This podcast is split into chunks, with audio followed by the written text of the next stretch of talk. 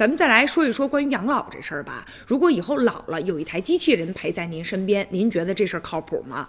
这不嘛，就在八月十五号的时候啊，二零一八世界机器人大会上，就有呢一百六十多家中外机器人啊，呃，这个领军的企业带来了一些前沿的产品。也有人说，今后等咱老了啊，就让机器人陪着咱。当然了，如果机器人能越来越聪明，这个智慧的程度越来越高，自然是好事儿。机器人呢能做的，比如说提醒你吃药啊，唱个歌什么的。但问题是啊，人老了，其实最需要的还是情感的交流和互动。那子女，比如说对老人的关心呢，这个才能让老人真正的感觉到温暖。如果说只是机器人冰冷的语言，他。